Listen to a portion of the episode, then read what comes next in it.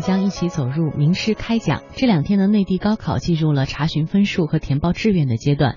有意思的是呢，我们今天的许多考试的规则都可以在宋代的科举考试当中找到线索。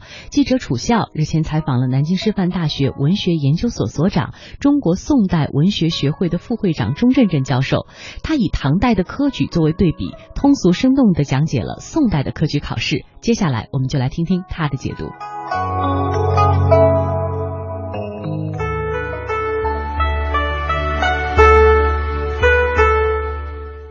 唐代的进士是考中了以后，只有做官的资格，但并不给你官做。要想做官，还要参加吏部的考试。宋代的进士考试是一考中就有官做，唐代的进士考试是一年一考，每科取两位数的进士，而宋代的进士考试。是三年一科，每一科就取三位数，一般是两三百、四五百都有。所以说，从考试的平均的年录取人数来讲，那么在宋代也是达到了三位数，和唐代的两位数相比，那么要 要多不少。所以，呃，宋代的官员主要是考进士出身的文官。而唐代的官场，进士出身的文官还不占主，不占多数。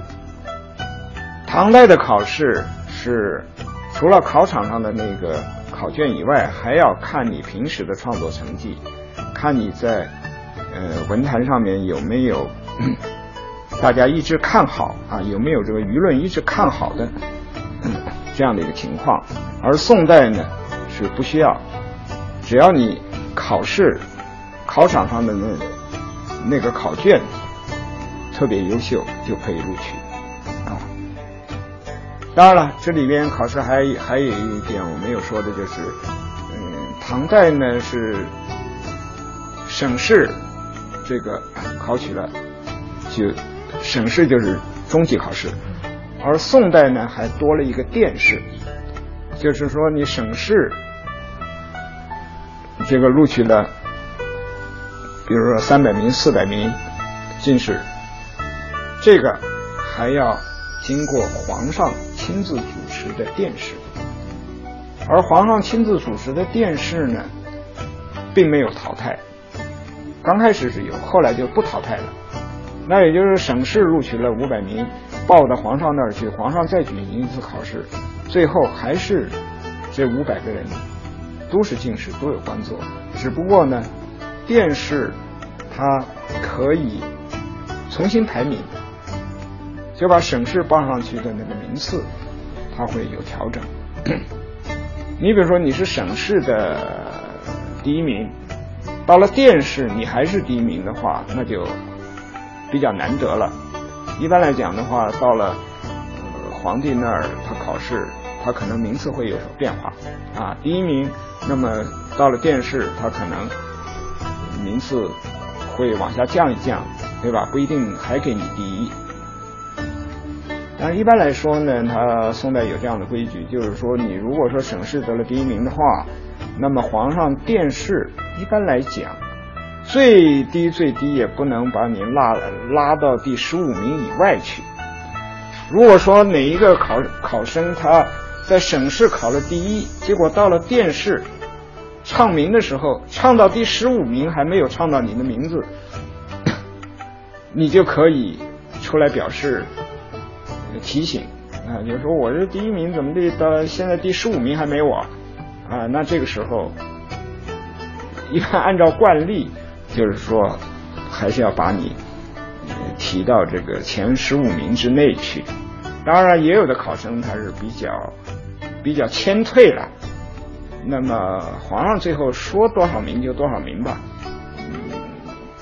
前十五名没有他，他也不作声，他也也也也也也表示我不是呃那么热衷。那个就是人比较。谦和的，他也可能他他就不出来理论了啊。那有那个性子急的，有那个把这事儿看得很很重要的啊。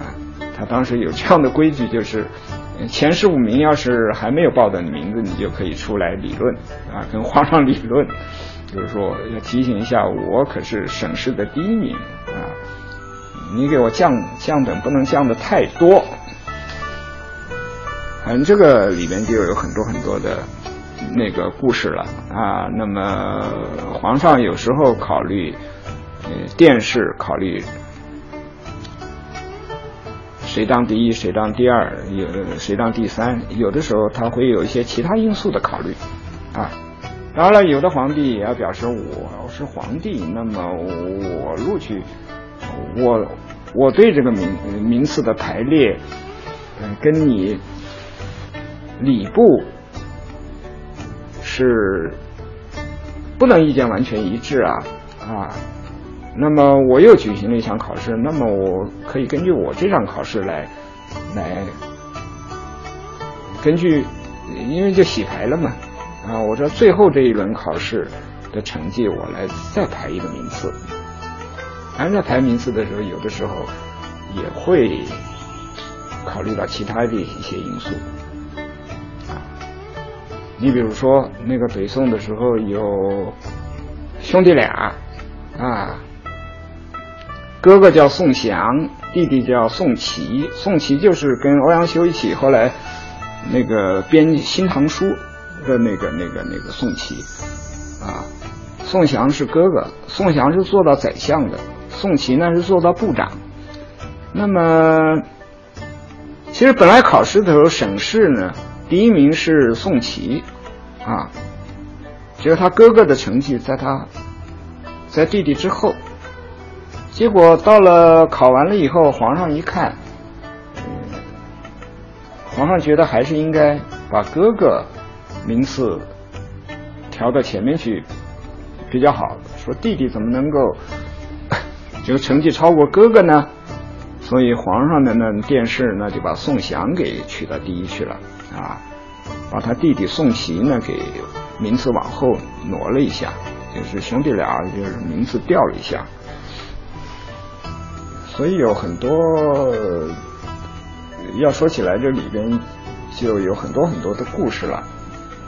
呃，总而言之，那么那么这也是一个区别了，就是唐代的进士考试呢是乡试和省试两级，而宋代呢就多了一个殿试，就是乡试、省试、殿试三级。所以我们讲连中三元，连中三元什么意思呢？那就是乡试、省试、殿试都得了第一名，这个叫连中三元。乡试的这个呃第一名，我们叫解元，对不对？那么省试的第一名叫省元，而殿试的第一名叫状元，啊，这叫连中三元。那个为什么宋代要增加一个殿试呢？这里边也说来话长，也还是有一个背景，就是唐代的那个那个那个那个进士，就是省试完了就完了嘛，对不对？结果呢，那个主考官和他录取的那一届的进士，往往就会结成，在朝廷当中就结成了一个特特殊的集团。那么主考官就是老师。就是做主，而他录取的那些个进士，就是门生，啊，就形成了门生和做主、学生和老师的这样一个关系。嗯，那么今后在官场上面嘛，大家可以互通生气，互相提携，嗯，自然的也有时候也会。更严重一点，就可能结党营私了，啊，那皇帝就不乐意了，对不对？因为官儿他想这个天下都是我的，这个官儿也都是我的，是吧？